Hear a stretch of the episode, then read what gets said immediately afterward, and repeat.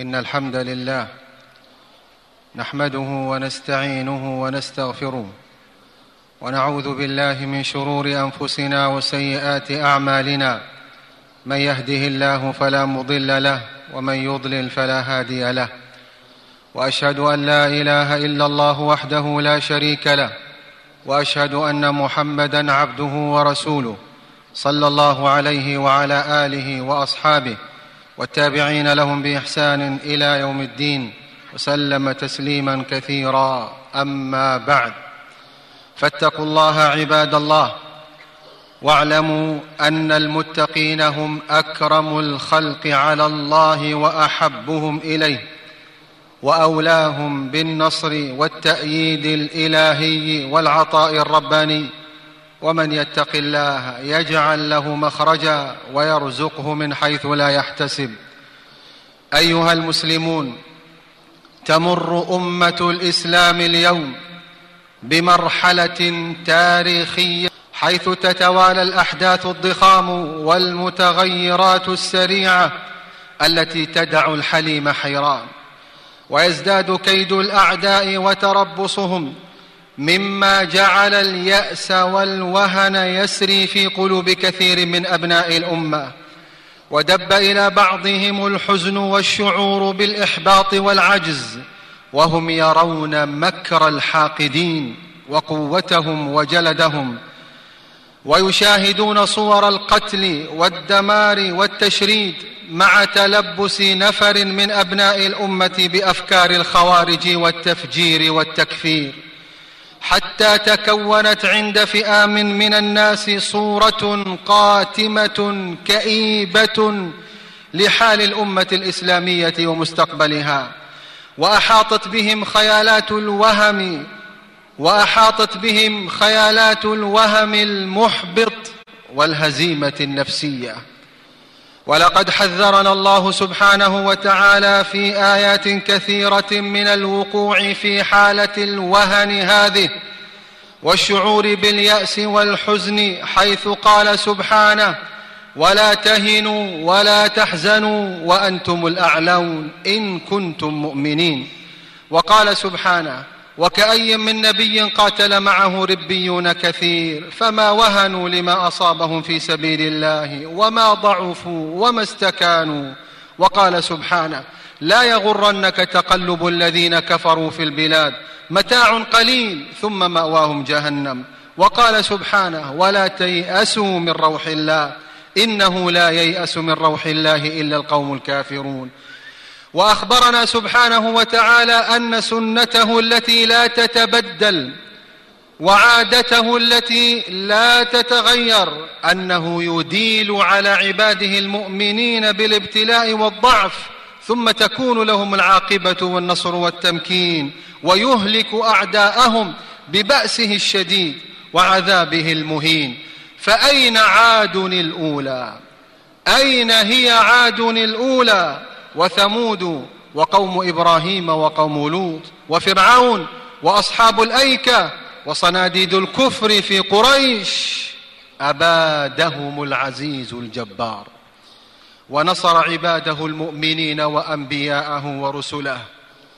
أيها المسلمون نحن أمة محمد صلى الله عليه وآله وسلم من شرقها إلى غربها لا يجوز لها أن تيأس ولا أن تبتئس ولا ينبغي لها أن تقع فريسة الإحباط واليأس المهلك الذي يشل تفكيرها ويعطل طاقاتها وقدراتها ويفقدها الأمل والرجاء بسبب ما يفعله الكائدون والطغاة المجرمون وبسبب ما تشاهده وتسمعه كل يوم من مشاهد الأسى والألم والقتل التي تساهم وسائل الإعلام المختلفة والتواصل الاجتماعي مساهمة فاعلة في نشرها لتزيد من معاناة المسلمين ارجافا وارهابا واضعافا.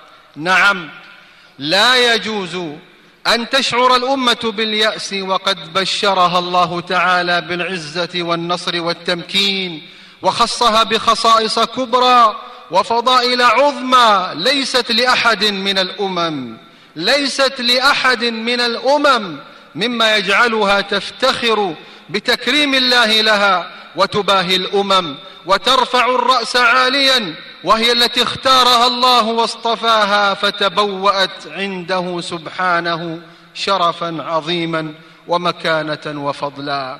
هذا وإنه لمن المفيد جدا نشر هذه الفضائل الربانية والخصائص الشريفة العلية وإظهارها لكل من يشك في نصر الله لهذه الأمة أو يصاب بالإحباط وفقد الأمل ولكي يعلم الناس كلهم أن هذه الأمة المحمدية هي التي يحبها الله ويعلي قدرها وهي الأمة المنصورة شرعا وقدرا عاجلا أم آجلا وأن ما أصابها من بلاء ومحنة وتسليط, وتسليط الأعداء ونقص في الأموال والأرزاق. إنما هو تمحيص ورفعة وتربية لها لتقوم بما وكلها الله سبحانه وتعالى به. إن يمسسكم قرح فقد مس القوم قرح مثله. وتلك الأيام نداولها بين الناس. وليعلم الله الذين آمنوا ويتخذ منكم شهداء. وثبت عنه صلى الله عليه وآله وسلم في مسند الإمام أحمد أنه قال بشر هذه الأمة بالسناء والدين والرفعة والنصر والتمكين في الأرض. أمة الإسلام. هذه الخصائص الشريفة للأمة المحمدية ثابتة بنصوص القرآن والسنة وهي كثيرة ومتنوعة وإن أعظمها قدرا وأثرا أن جعل الله محمدا صلى الله عليه وآله وسلم هو نبيها ورسولها فهو أعظم الرسل وأجلهم وأمته أعظم الأمم قدرا ومنزلة ومكانة وهي وإن كانت آخر الأمم عددا إلا أنها تأتي أول الأمم يوم القيامة وهي خيرها وأكرمها على الله سبحانه.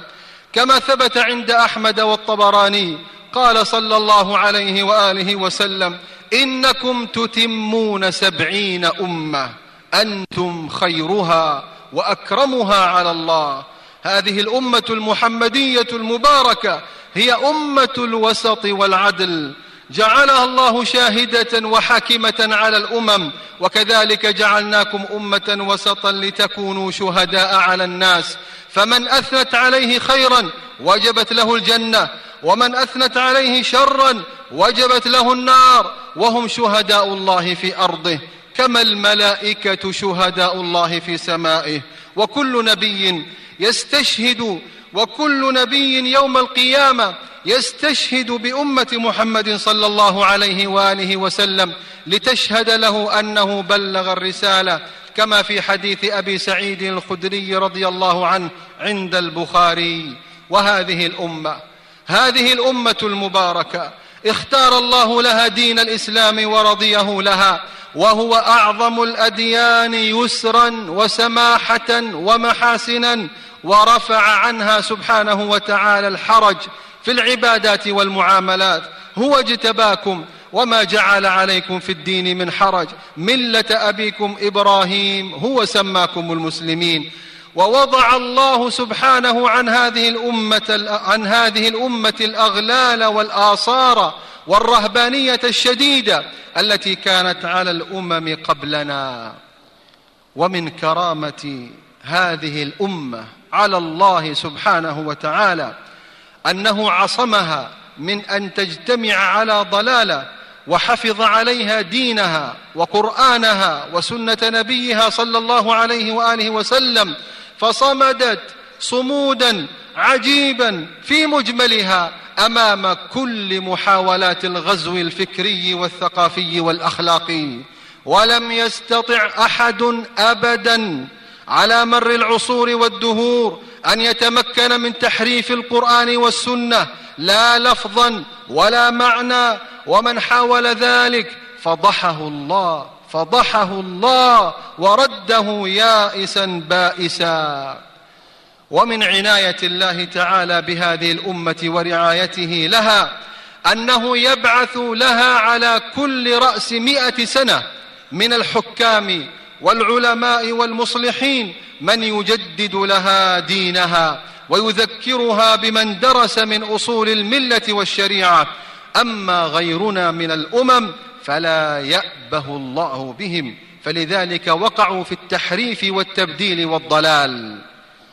أمة الإسلام قدر الله على هذه الأمة قدر الله تعالى على هذه الأمة أن تكون أقل, العم أقل الأمم عمرا في هذه الدنيا وبقاء فيها. لكنها الأعظم بركة في عقولها وفهومها وتجاربها.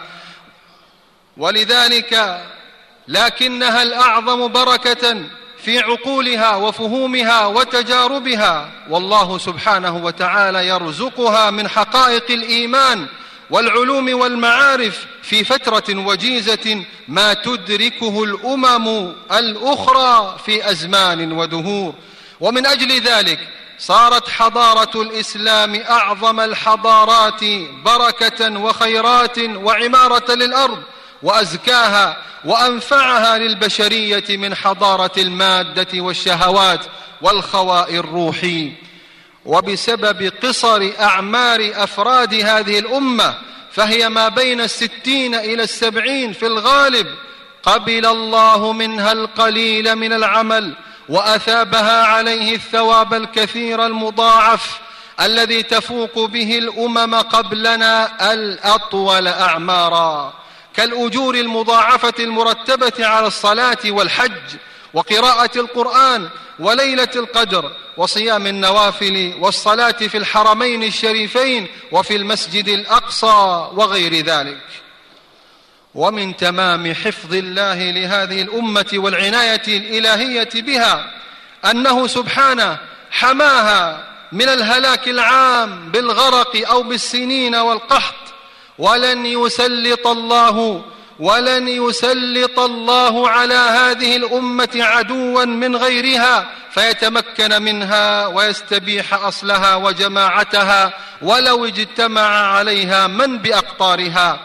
وحفظ سبحانه وتعالى هذه الأمة من عذاب الاستئصال وليس عليها عذاب في الآخرة إنما عذابها في الدنيا بالفتن والزلازل والمصائب.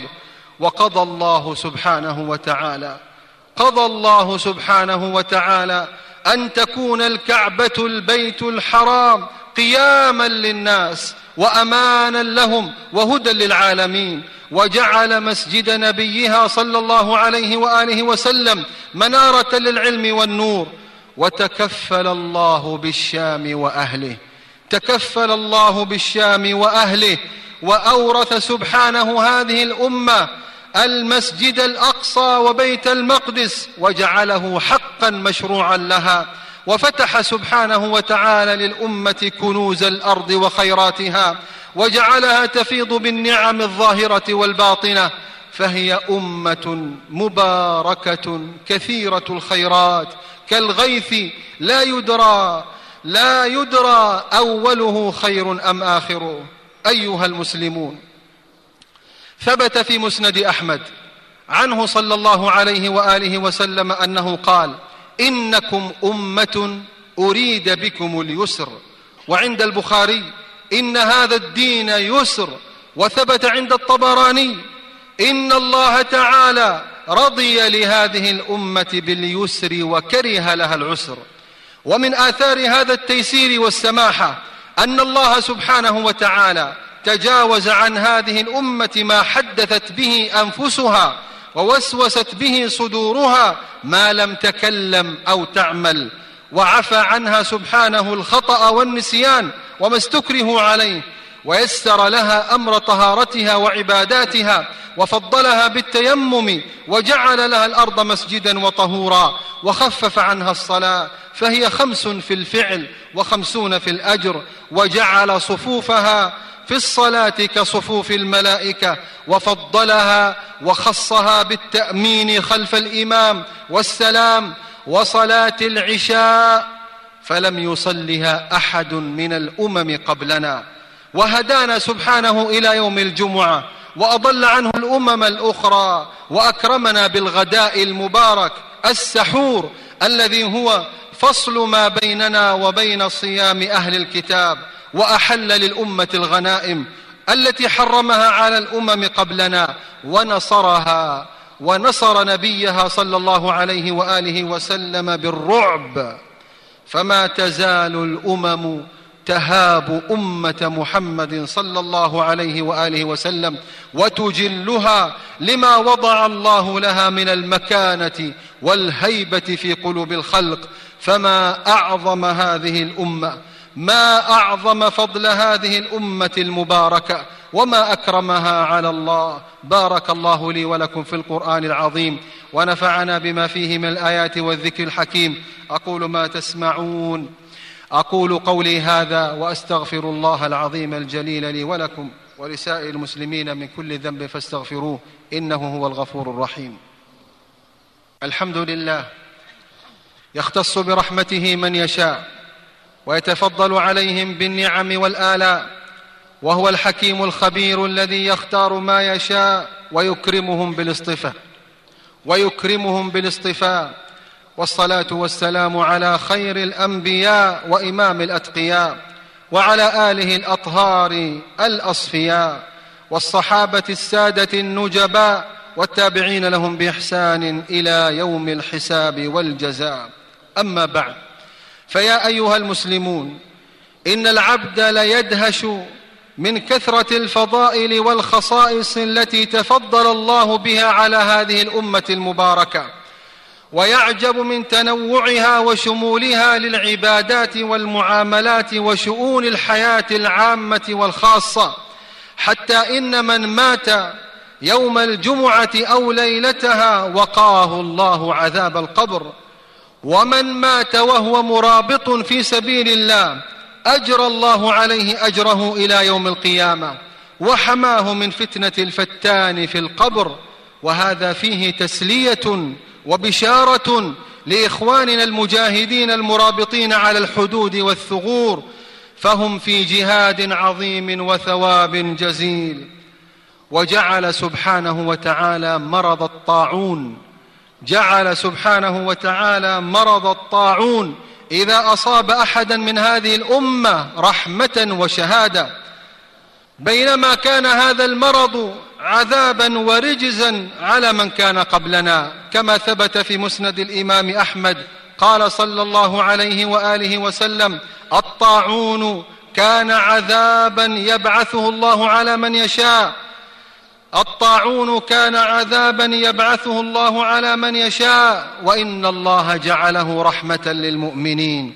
وعند الحاكم بسند صحيح قال صلى الله عليه وآله وسلم الطاعون وخز أعدائكم من الجن وهو لكم شهادة. ولم يجعل الله سبحانه وتعالى أجر الشهادة في هذه الأمة لمن يقتل في سبيل الله في أرض المعركة فحسب بل شهداء أمة محمد صلى الله عليه وآله وسلم كثير. فمن مات بالغرق فهو شهيد أو مات في الحريق أو تحت الهدم أو أكله السبع فهو شهيد. ومن مات بداء البطن أو بذات الجنب أو بالسل فهو شهيد.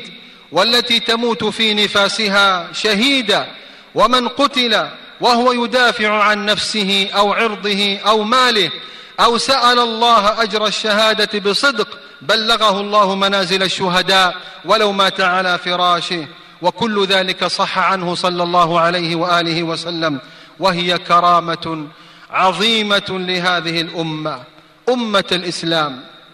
ليست هذه الخصائص والفضائل للأمة في الدنيا فقط بل كذلك لهم خصائص في الآخرة. فهي أول الأمم التي يبدأ بها في الحساب أمام الله سبحانه وتعالى. وحوض نبينا صلى الله عليه وآله وسلم أعظم أحواض الأنبياء وأكثرها ورودا. وتتميز هذه الأمة يوم القيامة بأنهم غر محجلون من آثار الوضوء سيماهم في وجوههم من اثر السجود. وهذه الأمة المباركة. أول الأمم مرورا على الصراط وأسبق الناس دخولا إلى الجنة هم, هم فقراء المهاجرين يسبقون الأغنياء بخمسمائة سنة. ونبينا صلى الله عليه وآله وسلم هو الذي يشفع الشفاعة الكبرى للناس في الموقف الأكبر بعد أن يعتذر عنها الأنبياء عليهم صلوات الله وسلامه. ونبينا صلى الله عليه وآله وسلم هو الذي يستفتح باب الجنة ولا تفتح الجنة إلا ويدخل الجنة من هذه الأمة سبعون الفا بلا حساب ولا عذاب. مع كل ألف سبعون الفا. وفي رواية صحيحة مع كل واحد سبعون الفا. وأهل الجنة مئة وعشرون صفا ثمانون صفا من هذه الأمة المباركة وأربعون من سائر الأمم. وسيدا كهول أهل الجنة أبو بكر وعمر رضي الله عنهما. وسيدا شباب أهل الجنة الحسن والحسين رضي الله عنهما. وسيدة نساء الجنة فاطمة بنت محمد رضي الله عنها وصلى الله على أبيها وسلم. وسيد الشهداء حمزة رضي الله عنه وكلهم من هذه الأمة المباركة. والمسلم والمسلم من هذه الأمة يغفر الله له ذنوبه بالتوبة والاستغفار بلا واسطة ولا قرابين للبشر.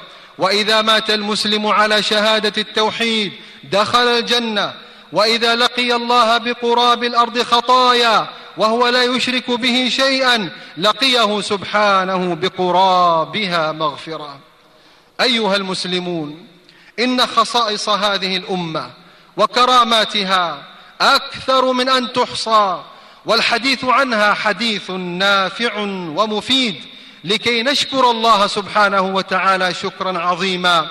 ونثني عليه الثناء الكبير أن أكرمنا فجعلنا من هذه الأمة المباركة أمة محمد صلى الله عليه وآله وسلم. فهي والله من أجل نعم ربنا علينا التي تستوجب الشكر الدائم له سبحانه والتفاؤل والاستبشار. وهي نعمة وهي نعمة لها تبعات ومسؤوليات عظيمة. كما قال سبحانه كنتم خير أمة أخرجت للناس تأمرون بالمعروف وتنهون عن المنكر وتؤمنون بالله. فخيرية هذه الأمة حق ثابت. والمسؤولية ملقاة على أبناء هذه الأمة ليروا الله من أنفسهم خيرا ويظهروا بالمستوى اللائق بهذه الخيرية وهذا التكريم الرباني فيقوموا بالدين وينشروه في العالمين بالوسطية والاعتدال والسماحه ويأمر بالمعروف وينهوا عن المنكر. ولا يكونوا كالذين اصطفاهم الله ثم أعرضوا وجحدوا نعمة الله عليهم وسعوا في الأرض فسادا فغضب الله عليهم وجعل منهم القردة والخنازير وعبد الطاغوت. ولا يجوز أن يتخذ البعض مما ذكر من الفضائل متكئا لمزيد من الخمول والنصر أسبابا وللتمكين أسبابا كما أن لنزول العذاب والعقاب أسبابا وتلك سنة الله الجارية التي لا تتبدل ولا تتغير. ألم تر أن الله قال لمريم وهزي إليك الجذع يساقط الرطب ولو شاء أن تجنيه من غير علة جنته ولكن كل شيء له سبب. ثم صلوا وسلموا على سيد البشرية وهاديها وسراجها المنير فإن الله عز وجل قد أمرنا بالصلاة والسلام عليه حيث قال في محكم تنزيله إن الله وملائكته يصلون على النبي يا أيها الذين آمنوا صلوا عليه وسلموا تسليما. وثبت عنه صلى الله عليه وآله وسلم أنه قال من صلى علي واحدة صلى الله عليه بها عشرا فاللهم صل وسلم وبارك وأنعم على عبدك ورسولك نبينا وحبيبنا وسيدنا محمد وعلى آله وأزواجه وذرياته وصحابته الكرام وخص منهم أبا بكر الصديق وعمر الفاروق وعثمان ذا النورين وعليا أبا الحسنين والتابعين لهم بإحسان إلى يوم الدين. اللهم أعز الإسلام والمسلمين. اللهم أعز الإسلام والمسلمين وأذل الشرك والمشركين. اللهم اجعل بلدنا هذا بلدا آمنا مطمئنا رخاء وسائر بلاد المسلمين. اللهم انصر عبادك. اللهم انصر دينك وكتابك وسنة نبيك وعبادك الصالحين. اللهم أصلح أحوال المسلمين في كل مكان. اللهم أصلح أحوالهم في الشام وفي فلسطين وفي العراق وفي اليمن. يا رب العالمين. اللهم وفق ولاة أمور المسلمين للعمل بكتابك وسنة نبيك يا رب العالمين. اللهم وفق ولي أمرنا لما تحبه وترضاه. اللهم وفق ولي أمرنا لما تحبه وترضاه. اللهم وفقه ونائبيه لما فيه صلاح العباد والبلاد. واجعلهم مفاتيح الخير مغالق للشر برحمتك يا أرحم الراحمين. اللهم انصر إخوان المجاهدين المرابطين على الحدود. اللهم انصر إخواننا المجاهدين المرابطين على الحدود. اللهم انصرهم على عدوك وعدوهم يا رب العالمين. اللهم اغفر لنا وارحمنا وعافنا واعف عنا وارزقنا واجبرنا وارفعنا ولا تضعنا برحمتك يا أرحم الراحمين. اللهم إنا نسألك فعل الخيرات وترك المنكرات وحب المساكين وأن تغفر لنا وترحمنا.